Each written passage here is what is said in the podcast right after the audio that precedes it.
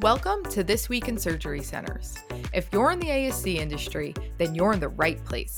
Every week, we'll start the episode off by sharing an interesting conversation we had with our featured guest, and then we'll close the episode by recapping the latest news impacting surgery centers. We're excited to share with you what we have, so let's get started and see what the industry's been up to.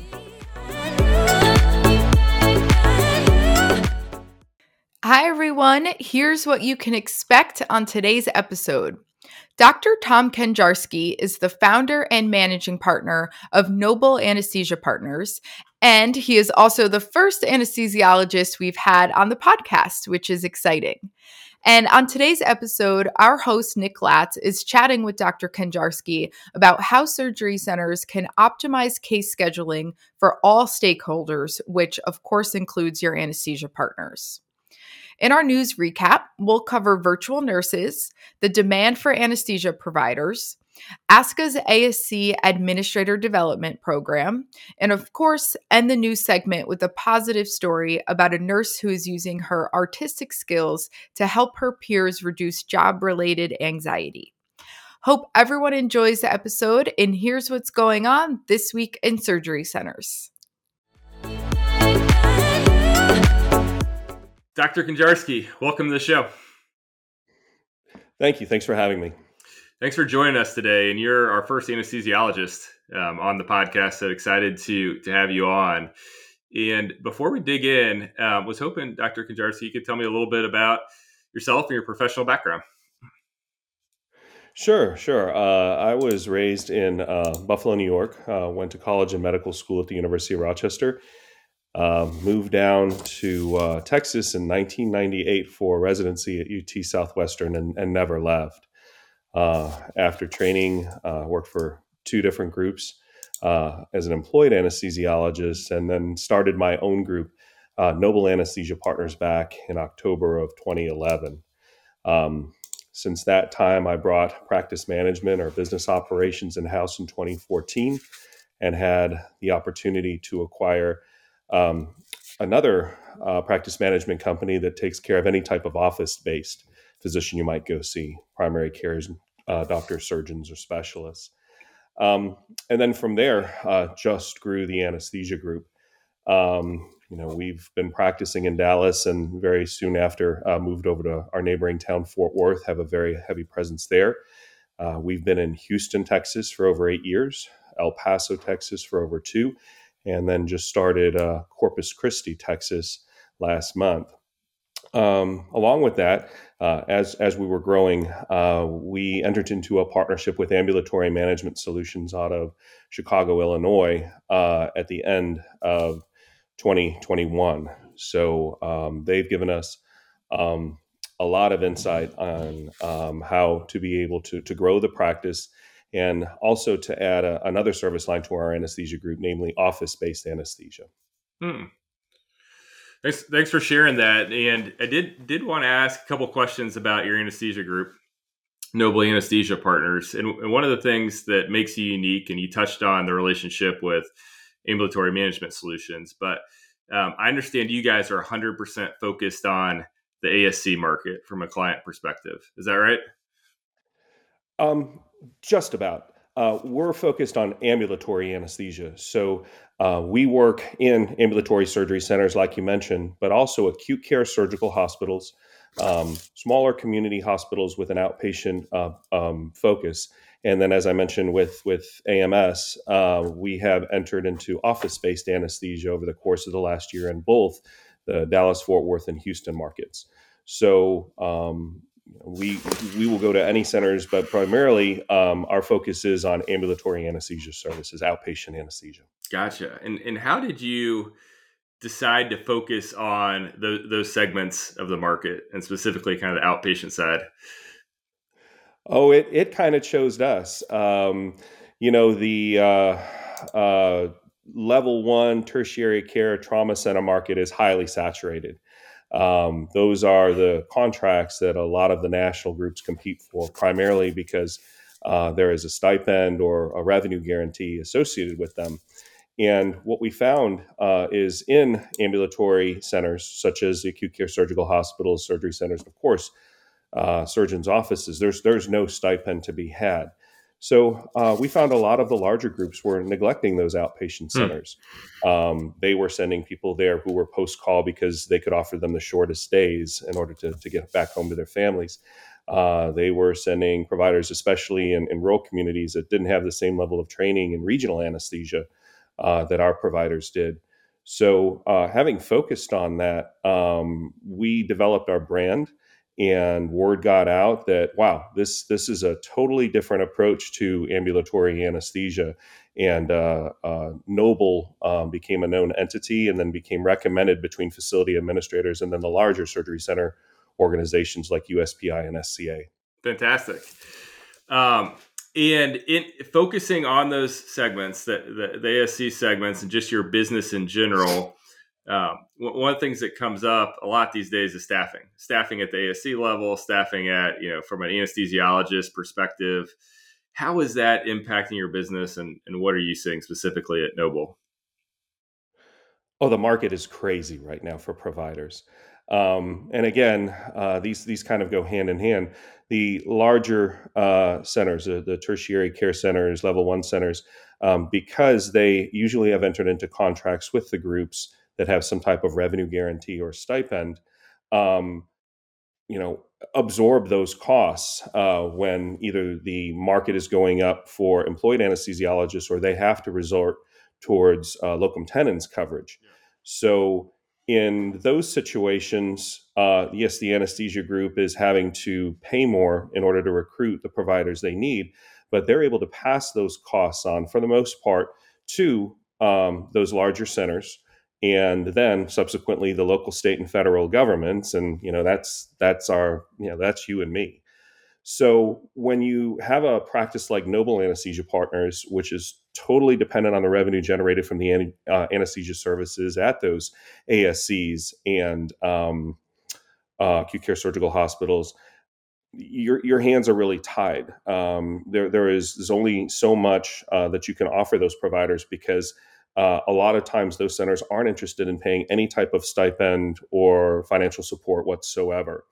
So um, the market is, has kind of been really crazy for for all anesthesia groups, but specifically for us, it's, it's been a lot harder because we, we don't have that blank check uh, uh, to write. Sure. So um, that's presented quite a challenge for us. Yeah, and and on that front, uh, are you doing anything different from a recruiting perspective, or from a, a coverage model perspective? How are you how are you thinking about changing the business model accordingly? Um, well, um, that's a great question. Um, we have uh, tried to work collaboratively with with those centers in order to explain to them the, the financial constraints that we're under and how the way that they schedule cases really affects the way that we're able to staff them. Um, if they want to, you know, have X number of rooms worth of cases, but in each of those rooms they don't book enough cases in order for us to cover the cost of a provider, we're losing money. We're we're, we're subsidizing that center for the day Sure. and um, you know that that becomes a challenge, especially for for some centers which are just getting started. And all centers are you know really interested in in taking care of the surgeons and patients and just accepting the case whenever the surgeon wants to post it, whatever time they want to post it.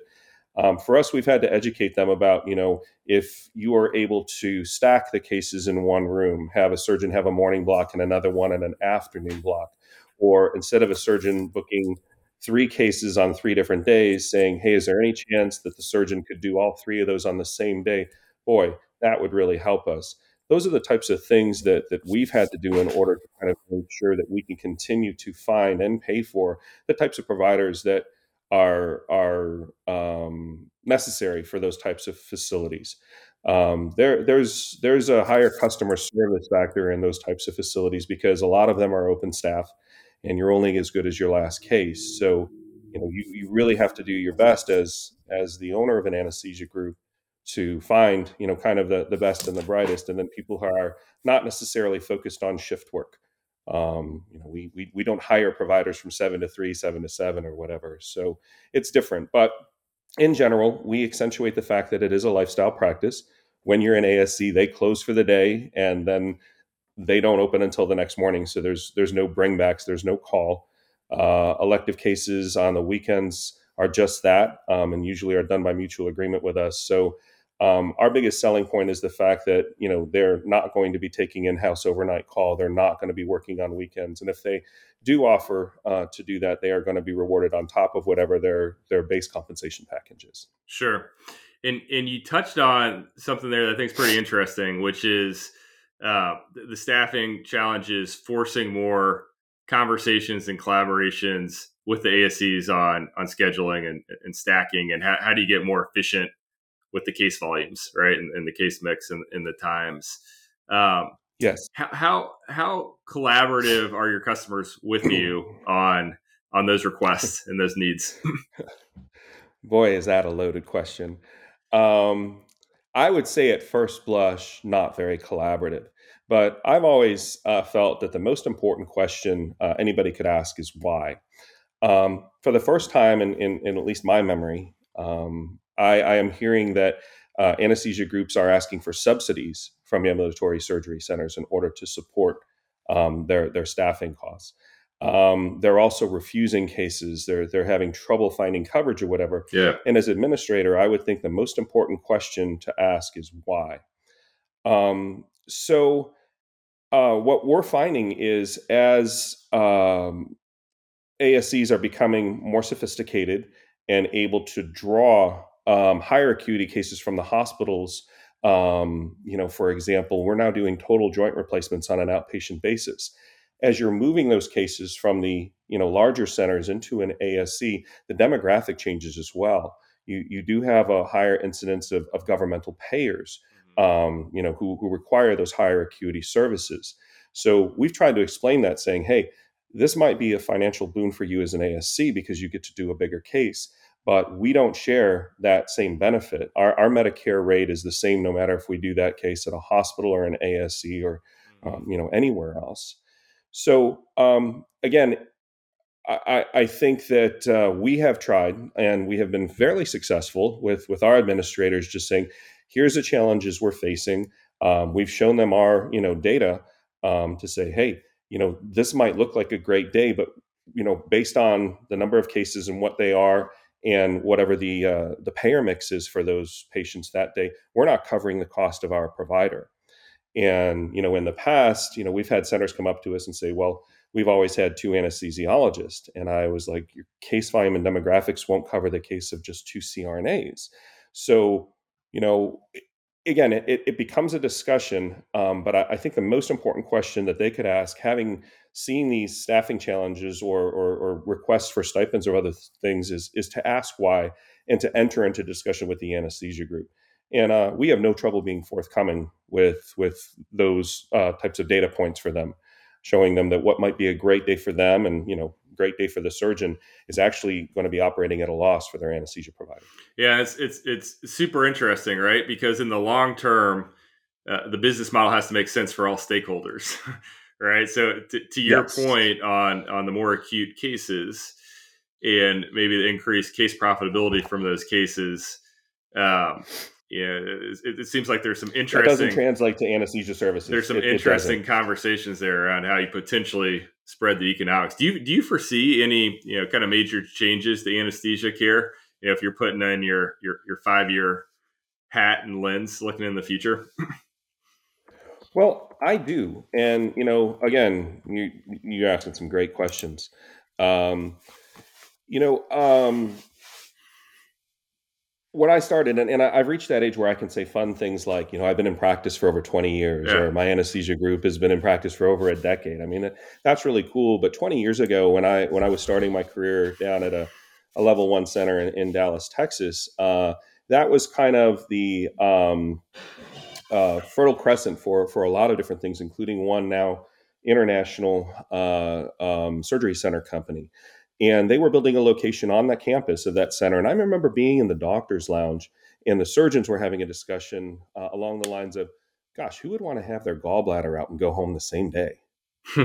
um, the answer is everybody, and it's it's troubling that they didn't foresee that. That hey, the technology was getting to a certain point where you know not only could we have the equipment, but you know we had advances in anesthesia and regional anesthesia to the point where yeah you, you can do those cases at an outpatient facility and send those appropriately screened patients home you know within an hour or so of their surgery.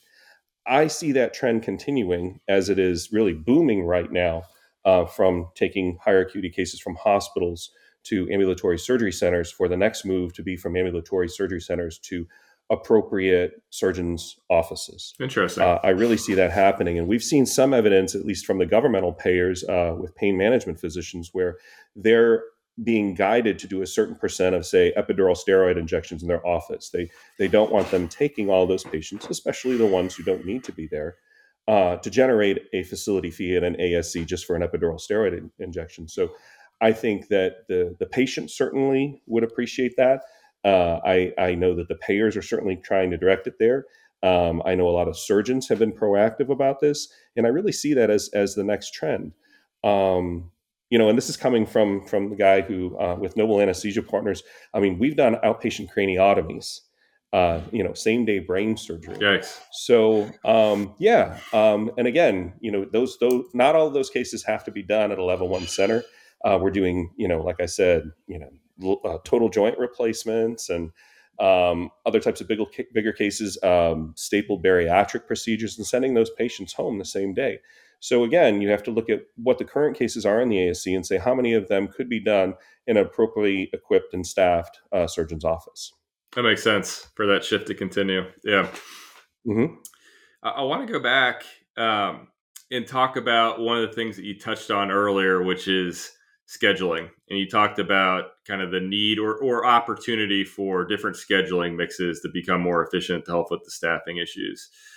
What have are there any best practices that you guys have seen at, at you know your practice or with your clients around uh, tools and process around scheduling? Because it seems like flexibility and, and communication is becoming even even more important right for the for the asc to be able to communicate with all stakeholders around scheduling and flexibility and taking input. Have you seen any good tools or best practices that have that have helped you guys um, in, in that communication? Yes and um, unfortunately, I think that those are kind of uh, falling into the category of the difficult discussions that they want to have. The surgery centers want to be accommodating. They they like especially if they um, are just opening or, or trying to establish business or have expanded recently or whatever. They they really want to be able to let the surgeons who more than likely are surgeon investors in the facility yeah. do any case they want any day of the week at any time. And um, I, I, you know, would would love in a perfect world to be able to accommodate all of that, but um, I don't think that a um, they know how anesthesia is reimbursed, and I think that um, we've had discussions with with administrators and some surgeons just saying, "Hey, look, you know, I want to show you like why we're asking you to either stack cases or for you to pick an afternoon block in front of some others or whatever so that we can generate enough revenue to have the appropriate amount of providers that you want at that facility that day. But the other thing is i think that there's there's certainly a discussion to be had between the administrators and the, the surgeons and especially surgeon investors saying hey look when you book one case on a day where we're not doing anything else we have to bring in this many staff members we have to turn the lights on we have to generate all of these other things and then anesthesia has to come out here and they're doing it a lost leader um, over time you know annualized or whatever saying if we had done these types of things we would have generated another million dollars of EBITDA for the center had we not booked cases like that. And we're just starting to see the administrators sitting down at their meetings and start having those discussions, uh, saying that, hey, look, you know, just because you can doesn't mean you should. And if we were to do this, your distribution checks as a physician investor would have each increased by X. Those are usually eye popping numbers. Those are usually things that I think would motivate everybody. But again, to your point, it requires a discussion, it requires some collaboration. Um, the other thing is recognizing some things that are kind of inherent but people don't think about you know, the surgery center cases should be done earlier in the day. Most of those centers hire people for their, you know, seven to five shifts or or or you know the anesthesia provider certainly expect to be kind of working during day hours or whatever. You know the surgeon should always keep that in mind and the facilitator or administrators should be um, keeping that in mind when they accept those cases as well. Surgery center cases should be done at the beginning of the day. Um, the other cases that they need to do at the hospital those again are either stipend or revenue guaranteed contracts with the other anesthesia group. They have second shifts. They they they have another crew that that's working 3 to 11s or 7p to 7a or whatever. They they have those providers in place and, and they're there in order to take on those later cases. So the timing of the day in which when do i do my surgery center block whereas when do i go do my one or two inpatient cases to follow is huge um, you know some of the cases at, at the hospitals are are bigger and run over and it is not uncommon for a surgeon to book a case at, say, 11 a.m., thinking they can sneak a, sneak a case in at a hospital and then not showing up for one, two, three hours after their posting time at the surgery center. That's just not a good use of the resources for a facility which does not, you know, run 24 7, 365. So it's some of those bigger considerations and then some of the others like, hey, could you, you know, just put these cases all on the same day? Could we establish a block time for you? Um, could one of you you know take an am block and then follow with an afternoon block? Just just doing things like that. So having those types of proactive collaborative conversations further in advance as those schedules start to materialize for the weeks after is is key. Yep yep. And, and, and you, you, you, kind of touched on this theme of hey the, the scheduling and the efficiency is important for us and our teams um, what about changing cases. I, I got to imagine that can kind of throw a wrench in things too. If the if the time of the cases change around on you, is, is that is that an issue for you guys and your customers? Are you talking like start times or durations of the cases? Yeah, when cases get scheduled or rescheduled on different days, and, and you kind of get late notifications on that. Is that much of an issue? That that, that not so much. I, I would say the the bigger uh, issue is is something that I like to refer to as truth in posting. Um, I think if if you ask any surgeon, and you know it's it's just the way it is, and they say, "Hey, how long do you need for this case?" Oh, an hour. I need two hours or whatever. Um, usually, those are woefully inaccurate. Um, and with the adoption of electronic health records and all of the the times that we record in the rooms or whatever, I really think that that every facility, surgery centers, acute care surgical hospitals, you know, tertiary care centers, should utilize that data and say, hey, we're going to take an average duration from that surgeon's last 10 or 20 cases. And regardless if he or she thinks it's going to take an hour, we know it's going to take them three and a half. That is that is um, more important to to everybody, not not only the the staff and the other surgeons who may be posting cases that they thought were going to be able to start on time, or the anesthesia providers. Then, hey, uh, I just got to reschedule this case. Something came up. Can we do it on Friday? So I, I, really think the truth in posting is is something that they everyone should pay more attention to. It's not just what the surgeon or the surgeon scheduler put down. It's hey, the last time you did a total knee, your last 10 times, last 20 times, it took you three hours. So we're going to post that for three hours. And we're not going to let you put it on another case before then or tell another surgeon, hey, that room will be ready, you know, until after that three hour window. Uh, so that that that's that's one of the things that is is one of my causes. And I, I try to get everybody to drink that Kool Aid, but it's it's been really challenging. Sure, the the difference between what what it should take or what you'd like to take, right, versus what it actually does. right, and a lot of anesthesiologists will roll their eyes when they see whatever the procedure is posted, and then see what they request, and they go, "Yeah, that's not going to happen." So, yep. Dr. Kenjarski, one one final question for you, and we do this with with all of our guests every week. What's one thing our listeners can do this week to improve their surgery centers? Um, really look at all of the stakeholders involved. I, I love doing the stakeholder exercise, and um, you know, uh, not assuming um, anything. Um, if if we look at a, a, surgery center, for example, we have we have our patients, uh, you know, surgeons, uh, anesthesia providers. We have our OR staff. We have our administrative staff. Um, we have, you know, the administrators who are both at the facility and then the the others and and to look at everybody's goals and incentives and really make sure that those are in alignment. And if there are ongoing issues or if they have had trouble with anesthesia coverage or retaining anesthesia staff or canceling cases and whatever ask that most important question. Why is this happening? Don't don't assume anything, but just say, hey, why weren't you able to show up, or you know, um, why did you not want to do the case at this time? Or you know, you, you've been talking about you know wanting to meet with our scheduler. Maybe it's time for us to do that so that everybody can express their concerns.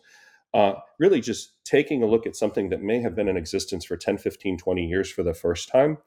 Um, as I mentioned, I think that what's going on in 2023 is great being able to tell people you can have a total hip replacement at a surgery center with you know your family close by and be able to get home and sleep in your own bed that same night is is amazing. And i'm so glad we have had all the advances in in every aspect in order to get to that. But we need to have an understanding that those types of cases done in that type of facility present new challenges and that we really need to make sure that we're all on the same page in order for it to not only make clinical sense but financial sense for everybody as well. Fantastic. I appreciate the advice and thanks so much for joining us today great yeah and you know if, if anybody would uh, like to connect uh, again we have a great presence in, in texas but as i mentioned we have uh, our partners ambulatory management solutions in chicago and their group their anesthesia group mobile anesthesiologists there we also have M2 anesthesia in Washington State and Oregon. Uh, we are, you know, um, you know, preaching this this gospel to everyone, and we have local resources if anybody would like to talk, or or even in states that that we aren't yet. I, I'd I'd love to do this. Uh, I, I, really have a passion for it, and it's what drove me from leaving an employed model to to starting my own group back in 2011. Fantastic. All right. Cool. That's a wrap.